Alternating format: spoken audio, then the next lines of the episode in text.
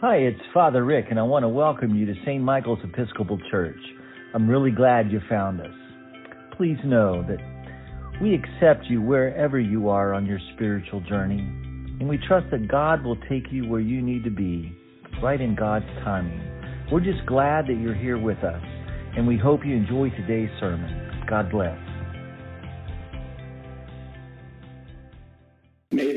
Of my mouth and the meditations of our hearts be always acceptable in your sight, O God, our strength and our Redeemer.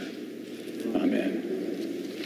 Well, good morning, everyone, and welcome to St. Michael's and St. Michael's Day. As you can see by my attire, attire, clearly I must be an angel myself. But if you speak with my wife, she may have a different version of that story. In Revelation Day, we hear how war broke out in heaven. Hmm. I was talking with Father Greg the other day. So what did that look like? Was it hand-to-hand combat or I guess that will just have to remain a mystery for now. But angels can and do play an important role in our lives, as many will attest. I know of a woman who, when she was near death, saw two angels at the end of her bed waiting to take her to heaven. Another more recent example is of a woman who was seriously ill in the hospital with COVID. And because of COVID, no one could come visit her. And she was all by herself. But she felt the presence of angels sitting on her bed. Angels are all around us. And I believe that they are messengers from God, messengers sent to comfort us and to sometimes to lead us. Now, Philip, too, was a messenger. Not an angel necessarily, but a messenger. As we look at today's gospel, I think if we just go back a few verses for context, it's helpful. Let's go back to where Jesus found Philip and said to him, Follow me. Philip was from Bethsaida, the city where Andrew and Peter were from, Philip found Nathanael and said to him, We have found him about whom Moses in the law and the, also the prophets wrote, Jesus, son of Joseph from Nazareth. You may remember Nathanael's response. Can anything good come out of Nazareth? Philip said to him, Come and see. Come and see. Well, good old Nathanael, he's kind of the mystery disciple in the New Testament. His name isn't even mentioned in the other three Gospels, Matthew, Mark, and Luke. Only in John's Gospel do we hear about the disciple with the parochial ideas about Galilean towns. So picture, if you will, our man Nathanael, perhaps a fisherman by trade. He hails from Cana, another in a long line of undistinguished hamlets in the Galilean region. The region itself is rather undistinguished, not unlike what Newark is to New York. The whole of Galilee is more or less a backwater region, noted mostly for a small lake, which is frequently called in an exaggerated fashion the Sea of Galilee. But within this dull little province were equally dull little towns. Jesus was from Nazareth. Nathanael was from Cana. The two were maybe 10 miles apart, just wide spots in the road, really. In spite of Nathanael's skepticism, he accepts Philip's invitation to come and see. Now, I think the most remarkable thing about this story is not that Nathanael believed, but that Jesus, in one sentence, gave him a glimpse of who he really was. Here truly is an Israelite in whom there is no deceit. Nathanael never thought of it that way before. But that's who he was. And he was given the nickname of Honest Nathanael. But when Jesus spoke to him, when Jesus spoke to Nathanael, he immediately knew he was in the presence of someone special, someone whose importance was different than anything he had known or expected. The casual come and see from Philip offered a transformation of a whole life, inside and out. And it requires listening, even if we resist at first. Nathanael listened to the voice of Jesus instead of his own prejudice and small thinking. And that's our challenge as well. We're invited to respond to Philip's simple invitation to come and see. But like Philip and Nathanael, as followers of Jesus, we're called to do even more. Not only are we called to come and see, but we're called to go and tell and to show and tell. Now, the first part's pretty simple. Come and see. Come and see for yourself. See it for firsthand. Experience it. My son Andrew, like a lot of other children growing up, didn't want to mix any of his foods together. He kept each item of food separate on the plate. They couldn't touch each other. And he would eat all of one before he would proceed to the next. And I told him, well, you know when it gets to your stomach, it's all going to get mixed up anyway. But he said, absolutely not. His stomach had separate compartments for each kind of food. No amount of coaxing could seem to, to change his mind. One day I tried a new recipe. Kraft mac and cheese with a pound of hamburger and can of Mexican-style tomatoes. And voila, dinner.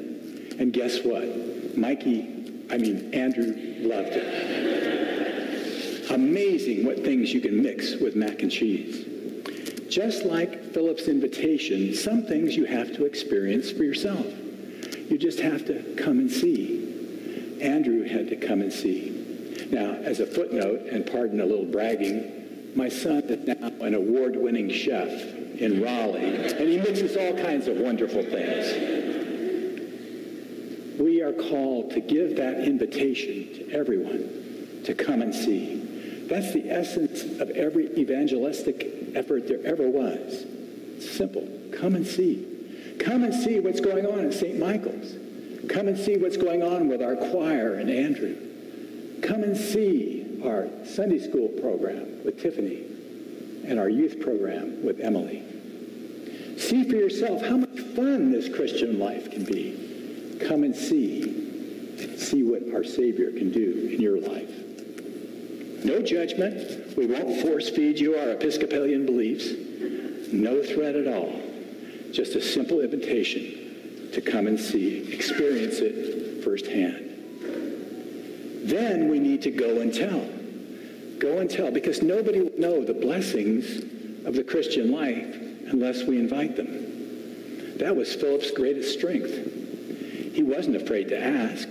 He wasn't afraid to invite others to come and see. So how about you? When was the last time you invited someone to come and see? I don't want to make you feel guilty, but I do think it's important that we encourage each other to be about the commission that Jesus gave us. The very last thing in the Gospel of Matthew is the Great Commission to go out and make disciples.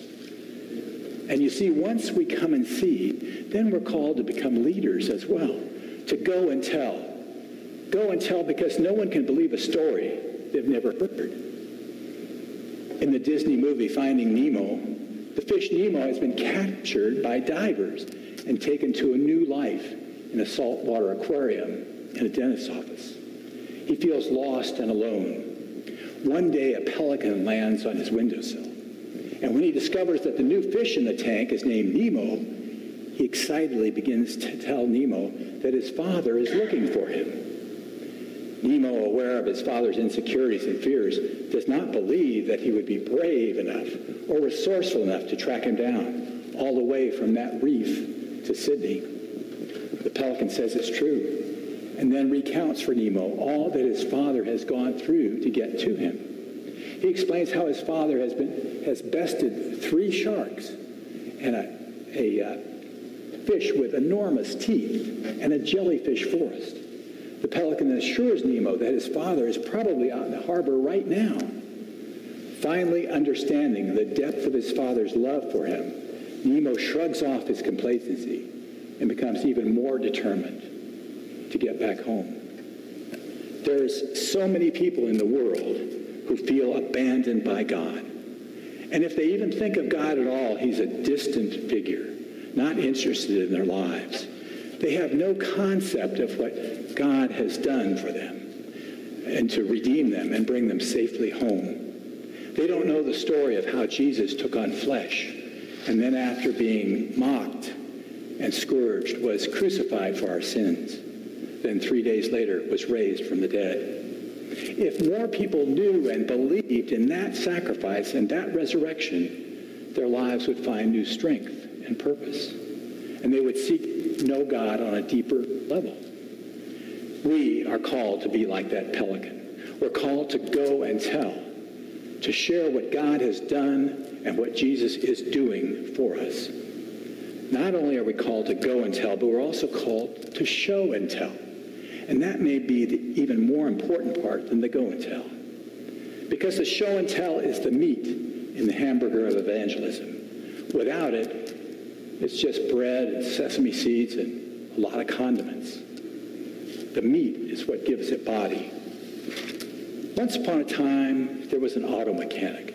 He was the best auto mechanic in the world, most knowledgeable. He loved cars all his life. He ate, slept, and drank automobiles.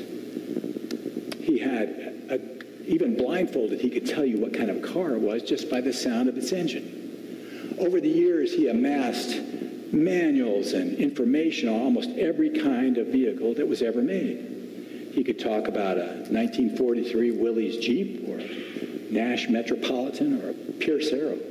He knew them all. Not only was his knowledge amazing in of itself, but he was gifted in a way that he could fix almost all these automobiles in his sleep. In his huge shop, he had every tool you could ever want or need to work on any vehicle.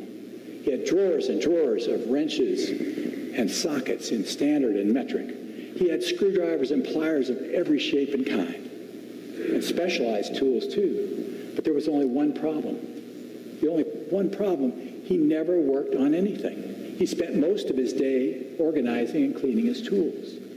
As a consequence, his knowledge and skill did no one any good because they never came to his shop anymore.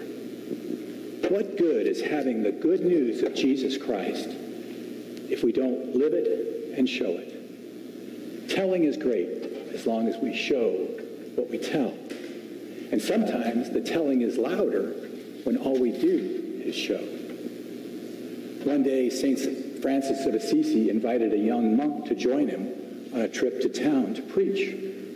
The young monk was so honored to get such an invitation that he quickly accepted. On the way, they passed beneath a tree, and St. Francis bent down and lifted a small bird back to its nest. Then they went on and stopped in a field crowded with reapers, and Francis bent his back to help load a cart with hay. From there, they went to town, the town square, where Francis lifted a bucket of water from the well and carried it home for an old lady. All day long, Francis walked through the streets and alleys, and they rubbed shoulders with hundreds of people. Each time they stopped, the young monk was sure that St. Francis would stop and preach. But no words of great truth or wise discord ever issued from his mouth. Finally, they went into a church, but St. Francis only knelt in silence to pray. At the end of the day, the two headed back home. However, not once had St. Francis addressed a crowd, nor had he talked to anyone about the gospel. The young monk was greatly disappointed, and he said to St. Francis, I thought we were going to town to preach. St. Francis responded, My son, we have preached.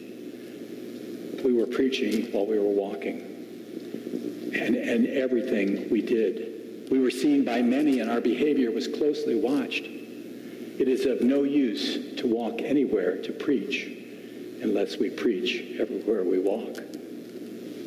Preach the gospel at all times. Use words if you must. It's no secret that the church seems to have forgotten what it means to preach the gospel. We've lost the fire in the belly for evangelism. Maybe it's because we aren't following through on that show and tell part. Do you remember in grade school how excited you got when it was show and tell day? You just couldn't wait to get to school to show everyone this great treasure you had. You wanted everyone to share in the glory of that treasure with you. That's all evangelism is. sharing the show and tell about eternal gifts, the best kind. A preacher by the name of Nathan Williams told of two men who had been business partners for over 20 years. They ran into each other one Sunday morning as they were leaving a restaurant. And one of them asked, Where are you going? The other replied, Going to play golf. How about you? The first man responded rather apologetically, I'm going to church. The other man said, Why don't you give up that church stuff? What do you mean? His partner said, Well, we've been partners for 20 years. We've worked together, attended board meetings together, had lunch together, and in all these 20 years, you've never asked me about going to church. You've never invited me to go with you. So obviously, it doesn't mean that much to you. Don't let others think that your faith doesn't mean that much to you. Come and see. Come and see for yourself what Jesus can do in your life. Go and tell. Tell what Jesus has done and is doing. And then show and tell. Tell them, but more importantly, show them through your life and actions. And then be like Philip. Invite them to come and see. Amen. Thanks for listening. If you like today's message, please subscribe to our podcast and be sure to tell your friends. You may also check us out on YouTube at youtube.com backslash St. Michael's Orlando. Until next time, remember, God loves you with a love you did not earn, and therefore you can never lose.